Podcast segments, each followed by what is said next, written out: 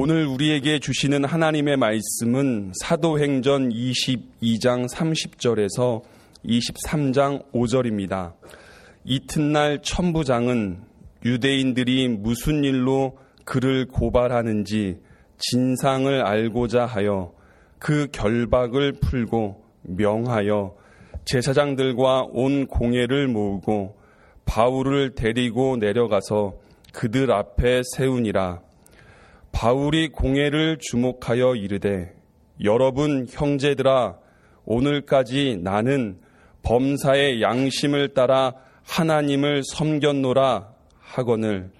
대제사장 아나니아가 바울 곁에 서 있는 사람들에게 그 입을 치라 명하니 바울이 이르되 회칠한 담이여 하나님이 너를 치시리로다 내가 나를 율법대로 심판한다고 앉아서 율법을 어기고 나를 치라 하느냐 하니 곁에 선 사람들이 말하되 하나님의 대제사장을 내가 욕하느냐? 바울이 이르되 형제들아 나는 그가 대제사장인 줄 알지 못하였노라. 기록하였으되 너희 백성의 관리를 비방하지 말라 하였느니라 하더라. 아멘. 먼저 우리 교회 교회 학교에 대해서 잠시 말씀을 드리겠습니다. 지난 5월 6일 기독교 방송의 한국 교회 교회 학교 위기에 대한 보도에 따르면 2014년 말 현재 한국에서 가장 큰 교단으로 알려져 있는 예장 통합 측 교단 소속 총 8,383개 교회 가운데에 주일 학교가 아예 없는 교회가 전체의 48%에 달했습니다. 특히 78.5%의 교회에는 영아부가 없었습니다. 10개 교회 가운데 8개 교회에 영아부가 없는 셈입니다. 기독교 성결교회 총회도 20년 만에 교회 학교 학생 수가 38% 감소되고 고신 총회의 경우에는 2014년 1년 동안에만 학생 수가 11% 감소한 것으로 보고되었습니다. 한국 가톨릭 교회 교회 학교 역시 지난 18년 동안 43% 교회 학교의 감소가 있었다고 평화 방송이 보도했습니다. 한국 교회 미래를 생각할 때 심각한 문제가 아닐 수 없습니다. 감사하게도 우리 교회 교회 학교는 해마다 어린이와 학생 수가 증가해서 지난 주일에는 1387명이 함께 예배를 드렸습니다. 특히 영아, 유아, 유치부 등 미취학 아동이 차지하는 비중이 전체 교회 학교의 55%였습니다. 10개 교회 가운데 8개 교회에 영아부가 없는 한국 교회 현실 속에서 주목할 만한 특징이라 할 수 있습니다. 우리 교회 교회 학교가 이렇게 부흥하는 데엔 여러 가지 복합적인 요인이 작용하고 있는 것으로 보입니다. 이를테면 지난 주일 현재 우리 교인 가운데에 30대와 40대 교인이 전체 교인의 45.55%였습니다. 어린이를 둔 젊은 부모들이 많다 보니 그들의 자녀들로 인해서 교회 학교가 자연스럽게 부흥하는 셈입니다. 또 교회가 홀트 건물을 통째로 교육관으로 임대하는 등 한국 교회 미래를 위한 어린이들에 대한 투자를 조금 더 아끼지 않아 왔던 것도 부흥의 한 요인이라 하겠습니다. 무엇보다도 우리 교회 교회 학교의 부흥 한 가운데에는 2011년 12월부터 지난 4년 반 동안 교회 학교를 총괄해 온 이계심 목사님이 있습니다. 이 목사님은 모성애와 분석력과 실천력이 한데 어우러진 지도력으로 340명의 교사와 400명의 중보 기도자를 세워 교회 학교의 중심을 잡아왔습니다.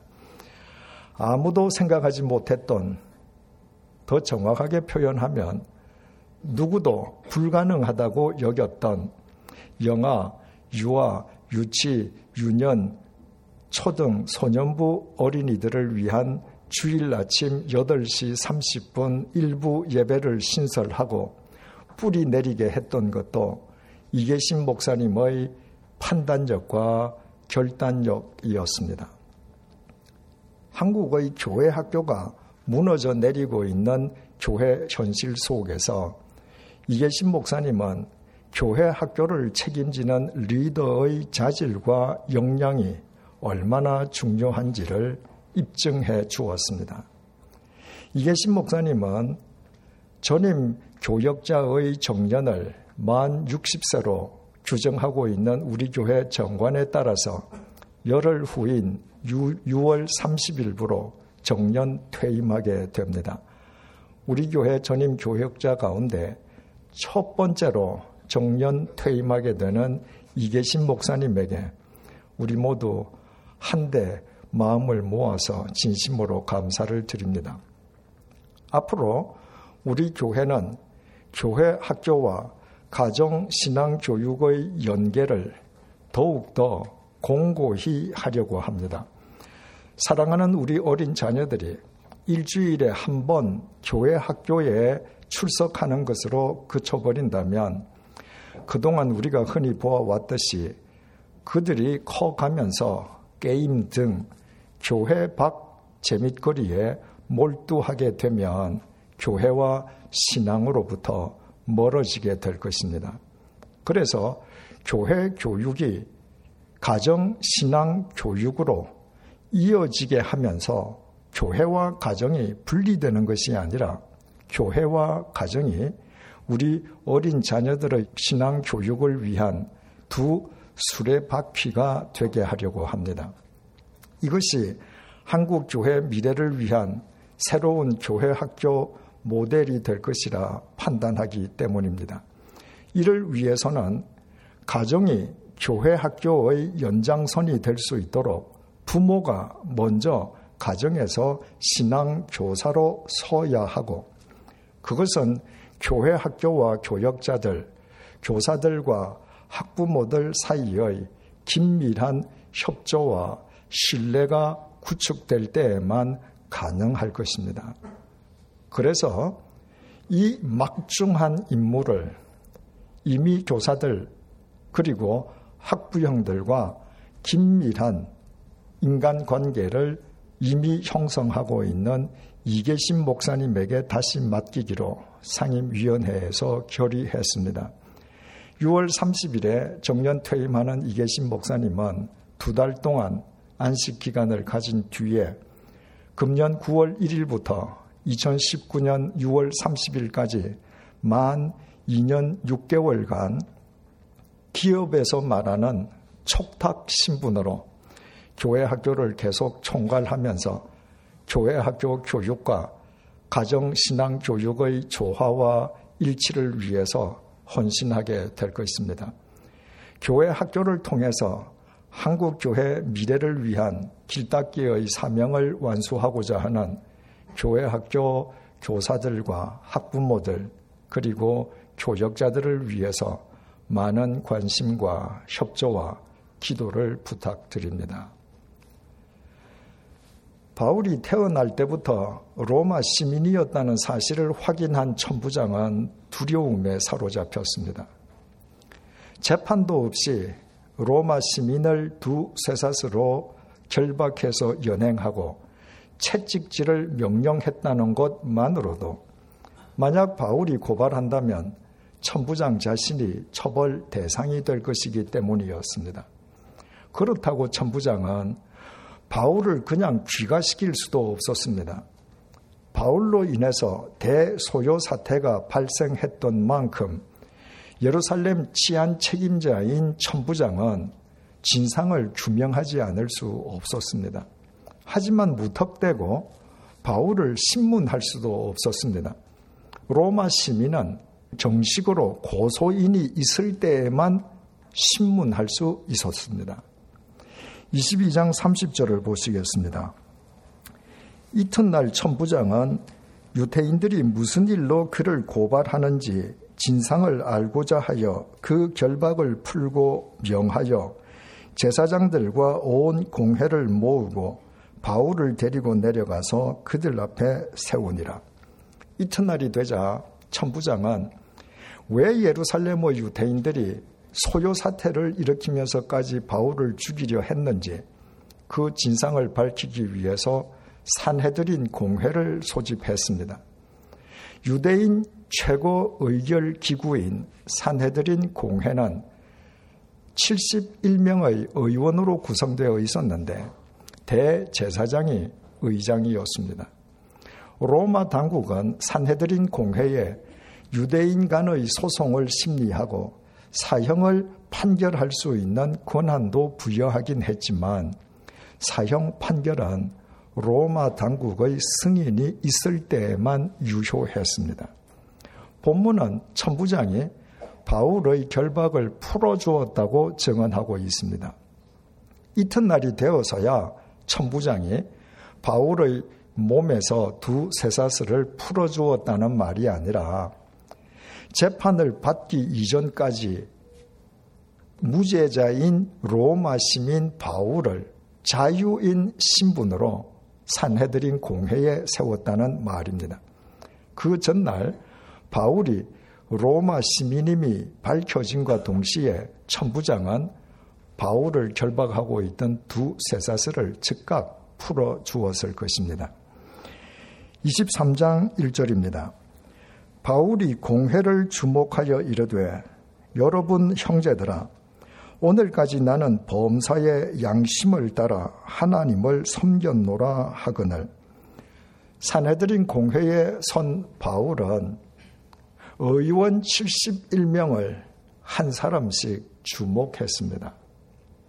그들은 모두 유대 사회에서는 가장 출세한 사람들이었지만 자신들이 빚어낸 하나님의 우상을 섬기는 그들은 실은 하나님 앞에서는 가장 미련하고 가련한 인간들이었습니다.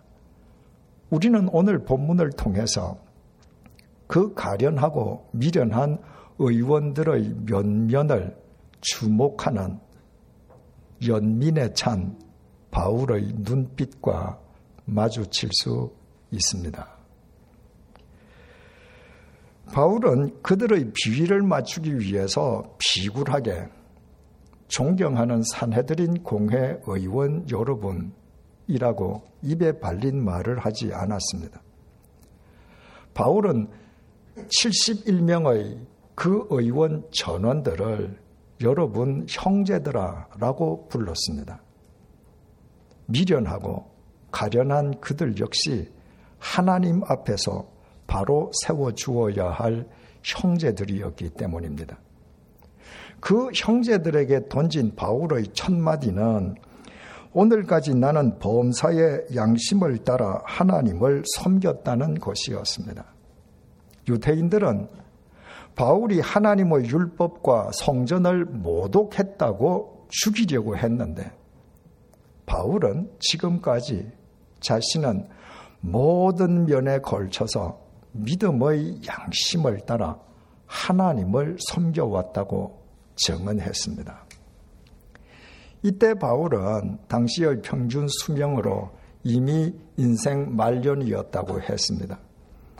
바울이 일평생토록 가난과 박해와 버타며 산 것도 죽음을 각오하고 예루살렘을 찾아갔던 것도 믿음의 양심을 따라 하나님의 부르심에 순종하며 살기 위함이었습니다. 우리 각자도 언젠가 마지막 인생 문턱에 서게 될 것입니다. 그때 우리 역시 하나님과 사람들을 향해서 나는 지금까지 믿음의 양심을 지키면서 모든 면에 걸쳐 하나님을 섬겨왔다고 고백할 수 있어야 하지 않겠습니까? 그렇게 하기를 원한다면 지금부터 당장 그렇게 살아야 합니다. 인생 말년은 어느 날 하늘에서 그냥 뚝 떨어지는 것이 아니라 우리가 매일 맞고 있는 오늘들의 결과이기 때문입니다. 하지만 대제사장은 바울의 말을 고지곧대로 받아주지 않았습니다. 2절을 보시겠습니다. 대제사장 아나니아가 바울 곁에 서 있는 사람들에게 그 입을 치라 명하니 당시의 대제사장 이름은 아나니아였습니다. 추후 48년부터 59년까지 대제사장으로 재임한 아나니아는 역사가 요세푸스에 의하면 탐욕스럽고 포악해서 하나님의 11조를 횡령할 뿐만 아니라 폭력과 살인마저 불사하는 잔인한 인간이었습니다. 한마디로 하나님을 이용해서 자기 뱃속만 채우는 부도덕한 종교 사업가였습니다. 그 대제사장 아나니아가 바울 곁에 서 있는 사람들에게 바울의 입을 치라고 명령했습니다. 유태인에게 입을 치는 것은 인격에 대한 최악의 모독이었습니다. 대제사장 아나니아가 바울의 입을 치게 함으로써 믿음의 양심을 따라서 하나님을 섬겨왔다고 선포한 바울의 인격을 공개적으로 짓밟아 버린 것이었습니다. 저런 인간의 말이라면 더 이상 들을 필요조차 없다는 것이었습니다. 3절입니다. 바울이 이르되 회칠한 담이여 하나님이 너를 치시리로다. 네가 나를 율법대로 심판한다고 앉아서 율법을 어기고 나를 치라 하느냐 하니 바울은 아나니아를 회칠한 담이라고 불렀습니다. 예수님께서 위선적인 바리새인들과 서기관들을 가리켜서 회칠한 무덤이라고 부르셨습니다. 유태인들은 우기가 끝나면 길가에 버려진 가난한 사람들의 무덤에 하얀 횟가루를 뿌렸습니다. 무덤을 치장하기 위함이 아니라 무덤을 부정하게 여기는 유태인들이 무덤을 용이하게 피해 다니기 위함이었습니다. 무덤 위에 하얀 횟가루를 뿌리면 언뜻 깨끗해 보이지만 그 속은 변함없이 더러운 무덤인 것처럼 예수님께서는 겉과 속이 다른 서기관들과 바리새인들의 위선을 그렇게 질타하신 것이었습니다. 바울이 아나니아를 회칠한 담이라고 부른 것도 같은 이유였습니다. 율법은 두세 증인들의 증언이 있을 때에만 사람의 범죄 사실을 확정할 수 있다고 규정하고 있기에 그 이전까지는 누구든지 무죄였습니다. 그런데도 율법을 따른다는 사내들인 공회에서 아나니아는 도리어 율법을 어기고 처음부터 바울의 입을 치게 해서 바울을 죄인으로 다루었던 것입니다. 그래서 바울은 획칠한 담장이 당장은 순결해 보이지만 그 담장 너머에서는 온갖 추잡한 일들이 일어나고 있는 것을 빗대어서 아나니아를 회칠한 담이라고 부르면서 나는 가만히 있어도 하나님께서 당신을 치실 것이라고 경고했습니다. 4절에서 5절을 보시겠습니다. 곁에 선 사람들이 말하되 하나님의 대제사장을 네가 욕하느냐? 바울이 이르되 형제들아 나는 그가 대제사장인 줄 알지 못하였노라. 기록하였으되 너희 백성의 관리를 비방하지 말라 하였느니라 하더라. 본래 대제사장이 입는 공식 의복은 따로 있어서 의복만으로도 대제사장이 누구인지 사람들은 알아볼 수 있었습니다. 그런데 바울은 곁에 사람들이 아나니아가 대제사장이라고 일러주기 전까지 그가 대제사장인 줄 알지 못했다고 하는 것은 그날의 산해드린 공회가 천부장에 의해 갑자기 소집된 임시회의였기에 대제사장이 평복으로 그 회의에 참석한 것으로 이해할 수 있습니다. 뿐만 아니라 바울은 주님의 부르심을 받은 이후에 20여 년 동안 유태교와 단절된 삶을 살았기에 신임 대제사장의 얼굴을 알 수도 없었습니다. 바울의 대답을 들은 바울 주위 사람들이 바울에게 내가 하나님의 대제사장을 욕하느냐고 반문했습니다. 그러나 그것은 대제사장을 하나님처럼 떠받드는 그들의 표현이었을 뿐 바울은 아나니아를 욕한 것이 아니었습니다. 그것은 아나니아의 불법적인 행위에 대한 정확한 지적이요, 정당한 비판이요, 사도다운 경고였습니다. 바울은 나는 그가 대제사장인 줄 알지 못했다라고 밝히면서 너는 재판장을 모독하지 말며 백성의 지도자를 저주하지 말지니라는 출애굽기 22장 28절 말씀을 인용했습니다. 바울의 이 말을 대제사장 아나니아에 대한 사과라고 해석하는 학자들도 있습니다. 그리고 적지 않은 목사들은 바울의 이 말을 확대 해석해서 교인은 목사를 비판하거나 비방해서는 안 된다고 공공연하게 설교하기도 합니다. 하지만 본문을 기록한 누가는 시인이나 수사학자가 아니었습니다. 누가는 사실을 사실 그대로 보고 사실 그대로 전하는 의사였습니다. 만약 바울이 이때 정말 대제사장 아나니아에게 사과한 것이라면 의사 누가는 누구도 오해할 수 없게끔 사과라는 단어를 정확하게 기술했을 것입니다. 누가는 바울이 단지 나는 그가 대제사장인 줄 알지 못했다고 기술했습니다. 율법을 따르는 산해드린 공회에서 폭력을 명령한 사람이 대제사장일 줄 나는 전혀 몰랐다는 말이었습니다. 다시 말해서 정말 대제사장이라면 공회 석상에서 그런 식으로 불법적으로 폭력을 명령할 수는 없다는 뜻이었습니다. 그리고 바울은 백성의 지도자를 비방하지 말라는 율법 출애굽기 22장 28절 말씀을 인용했습니다. 이것도 바울이 지금부터는 대제사장의 말에 무조건 복종하겠다는 뜻이 아니었습니다.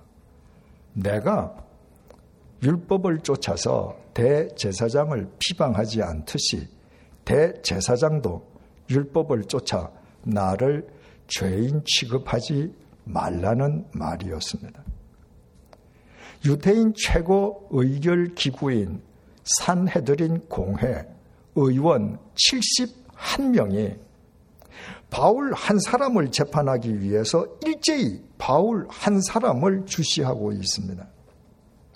그런데도 바울은 조금도 주눅 들지 않고 자신이 해야 할 말을 당당하고도 명료하게 피력했습니다.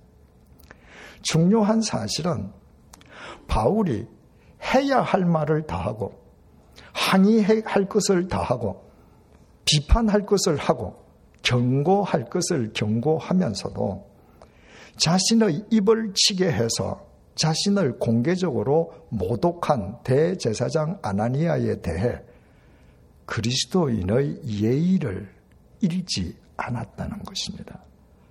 대제사장 아나니아는 바울을 자신과 똑같은 사람으로 취급해 주지도 않는데 바울은 그 비인격적인 아나니아를 자신과 똑같은 사람으로 존중해서 대해 주었다는 것입니다. 바울이 이때만 그랬던 것은 아닙니다. 바울은 세 차례나 지중해 세계를 누비고 다니면서 사람들로 인해 온갖 고초를 다 당했지만 참수형을 당해 죽을 때까지 사람들을 피해 다니지 않았습니다.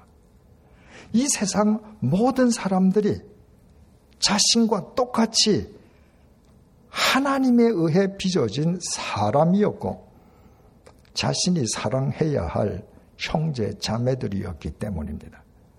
그래서 바울은 사람을 가리지 않고 꾸짖어야 할 사람은 꾸짖고 비판해야 될 사람은 비판하고 항의해야 될 사람에 대해서는 항의하면서도 그 모든 사람들을 존중해서 그 모든 사람들에게 사람이 들어야 할 복음을 전했습니다. 바울의 말 속에 감화력과 생명력이 배어 있었던 까닭이 바로 여기에 있습니다. 우리는 오늘 본문을 토대로 삼아서 그리스도인은 어떤 경우에도 사람을 자신과 똑같은 사람으로 존중하는 사람이라고 정의할 수 있습니다. 그런 사람이 만민을 살리려고 이 땅에 오신 주님의 바른 통로로 살 수 있습니다. 제가 2012년에 월드 비전과 함께 아프리카 르완다를 다녀온 뒤에 르완다의 수도 키갈리 인근의 나라마 학살 기념관에 대해서 말씀드린 적이 있었습니다. 그곳은 본래 가톨릭 교회였습니다.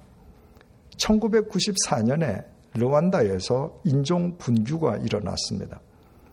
다수 부족인 후투족이 소수족 투치족을 단 세 달 동안 최소 80만 명에서 최대 100만 명을 죽이는 대학살극을 벌인 것입니다. 그때 나라마의 가톨릭 교회 경내로 피신한 투치족 5천 명도 후투족 성직자의 방조 속에서 그 교회 경내에서 모두 몰살당하고 말았습니다. 오늘날 학살 기념관으로 바뀐 옛 가톨릭 교회 예배당 건물 안으로 들어가면 그때 학살당했던 사람들의 두개골들과 옷들이 전시되어 있습니다. 그것들은 하나같이 교회 경내에서 성직자들의 방조 속에 자행되었던 대학살극이 얼마나 참혹했었는지를 생생하게 웅변해주고 있습니다. 그 기념관 정면에는 옛날 가톨릭 교회 시절에 사용하던 강대상이 있고 강대상 앞에 르완다 글씨로 이런 글이 쓰여 있습니다. 내가 너를 알고 내가 나를 알면 너는 나를 죽일 수 없다. 대학살의 광풍과 광난 속에서 르완다 국민이 얻은 위대한 통찰력입니다. 내가 내 자신이 사람인 줄 알고 내가 나도 사람인 줄 알면 사람인 너는 사람인 나를 죽일 수 없다는 말입니다. 그렇지 않습니까? 사람이 사람을 자기 자신과 똑같은 사람으로 안다면 어떻게 사람이 사람을 죽일 수 있겠습니까? 다수족 후투족이 소수족 투치족을 자신들과 똑같은 사람인 줄 알았다면 어떻게 세 달 만에 최소 80만 명에서 최대 100만 명을 학살할 수 있겠습니까? 후투족 성직자들이 자기 교회 경내로 피신한 투치족 5천 명이 자신들과 똑같은 사람인 줄 알았더라면 어떻게 그들이 교회 경내에서 맞아 죽는 것을 가만히 방조할 수 있었겠습니까?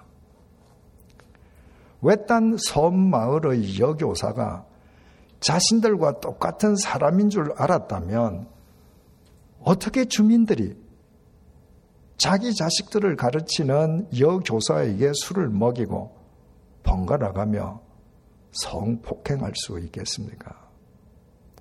부모가 자기 어린 자식도 자신과 똑같은 사람임을 안다면 어떻게 젊은 부모가 게임에 몰두한다고 어린 자식을 굶겨 죽일 수 있겠습니까? 운전자가 다른 운전자도 자신과 똑같은 사람인 줄 안다면 어떻게 자기 차를 추월했다고 죽일 듯이 보복 운전을 하고 양보해주지 않는다고 상대방 차를 세우고 도로에서 운전자를 끌어내어 때려 기절시킬 수 있겠습니까? 형제가 형제를 자신과 똑같은 사람으로 안다면 어떻게 친형제끼리 살아있는 부모의 재산을 놓고 서로 죽일 듯이 철천지 원수처럼 공개적으로 싸울 수 있겠습니까? 정치인이 자기 이념과 신념과는 다른 정치인도 자신과 똑같은 사람인 줄 안다면 어떻게 국민을 대표하는 정치인이 듣기에도 민망한 막말을 마구 내뱉을 수 있겠습니까? 제조업자가 소비자도 자신과 똑같은 사람임을 안다면 어떻게 치명적인 가습기 살균제를 제조 판매해서 수많은 사람들을 죽일 수 있겠습니까? 오늘날 우리 사회에서 일어나고 있는 크고 작은 모든 사건들은 따지고 보면 사람 존중, 실종에 기인하고 있습니다. 그리스도인들은 주님께 진 빚을 사람들에게 갚는 사람들입니다. 그러므로 사람에 대한 연민과 사람 존중이 수반되지 않고서는 그리스도인에게 바른 삶은 불가능합니다.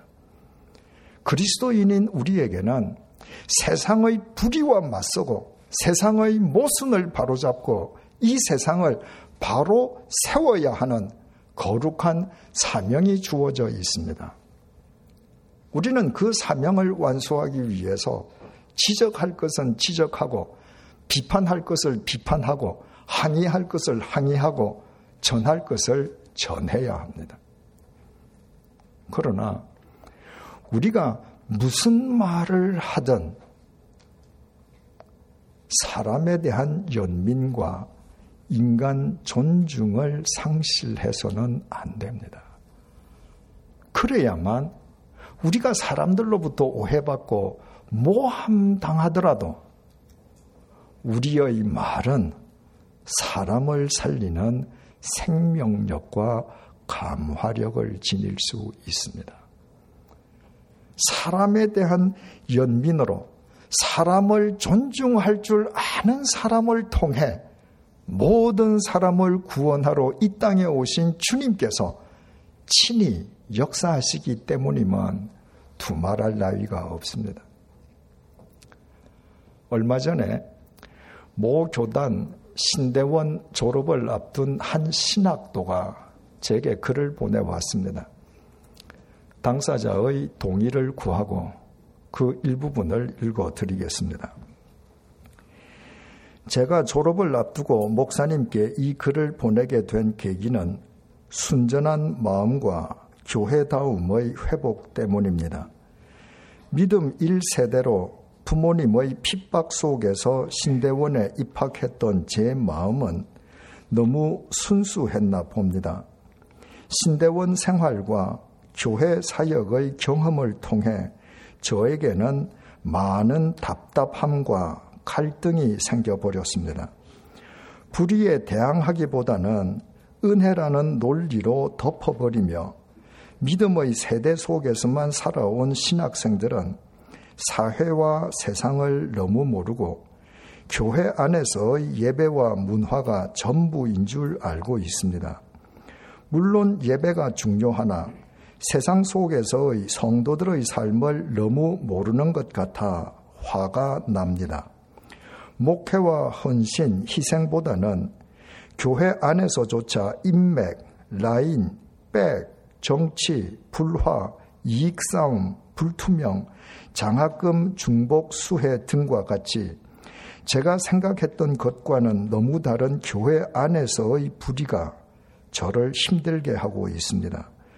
문제의식을 지닌 동력자들이 있기는 하나 태반의 신학생들은 자기 사역에 집중하고 영혼에 집중하자는 빛 좋은 개살구 같은 말로 포장하면서 현실에 대해서는 무관심하고 있습니다.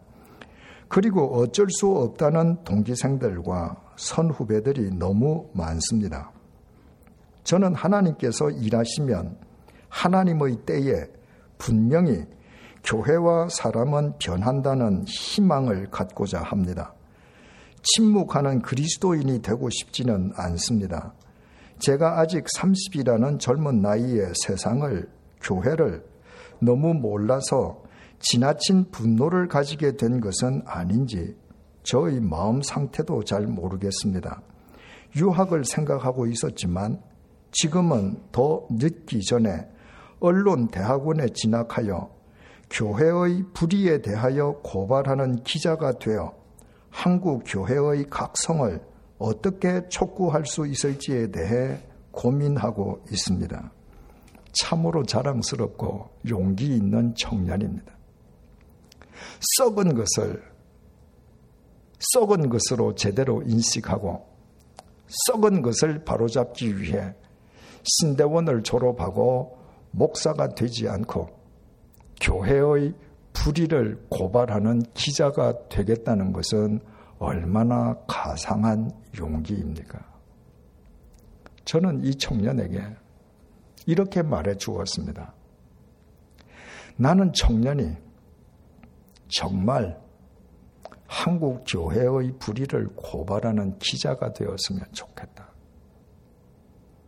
그러나 고발의 바탕이 불의를 저지르는 사람들에 대한 증오심이 되어서는 안 된다. 지금도 증오심으로 고발하는 사람들은 세상에 얼마나 많은가.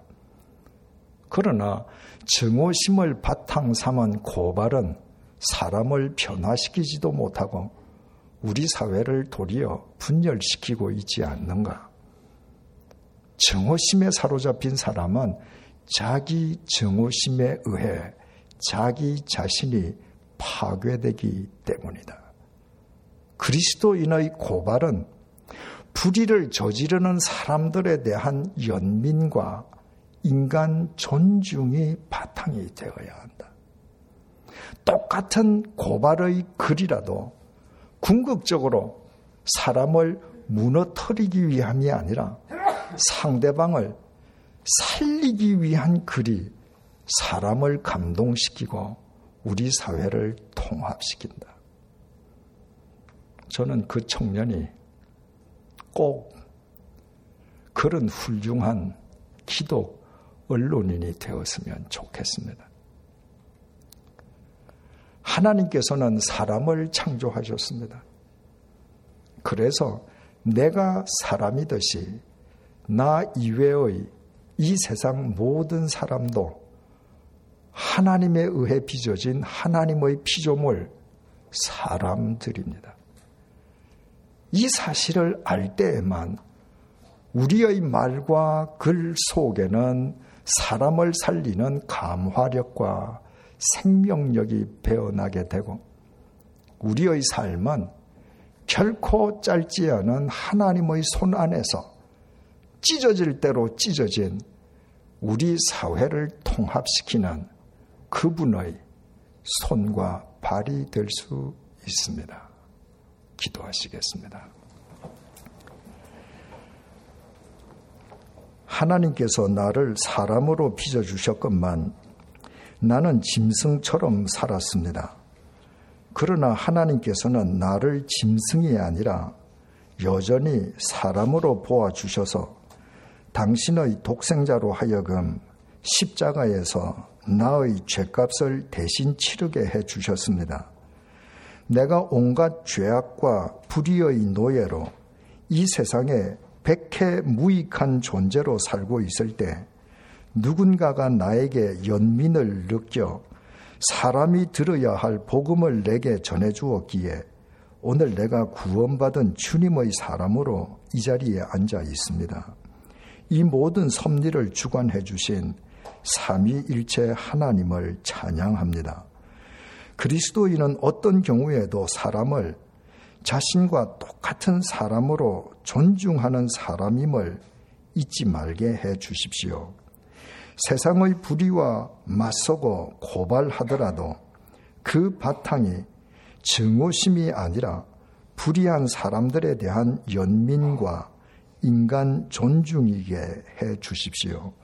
그리하여 우리의 말과 귀에 주님의 생명력과 감화력이 배어나게 하시고 우리의 삶이 결코 짧지 않은 하나님의 손 안에서 분열된 이 사회를 통합하는 하나님의 손과 발이 되게 해 주십시오. 예수님의 이름으로 기도드립니다. 아멘.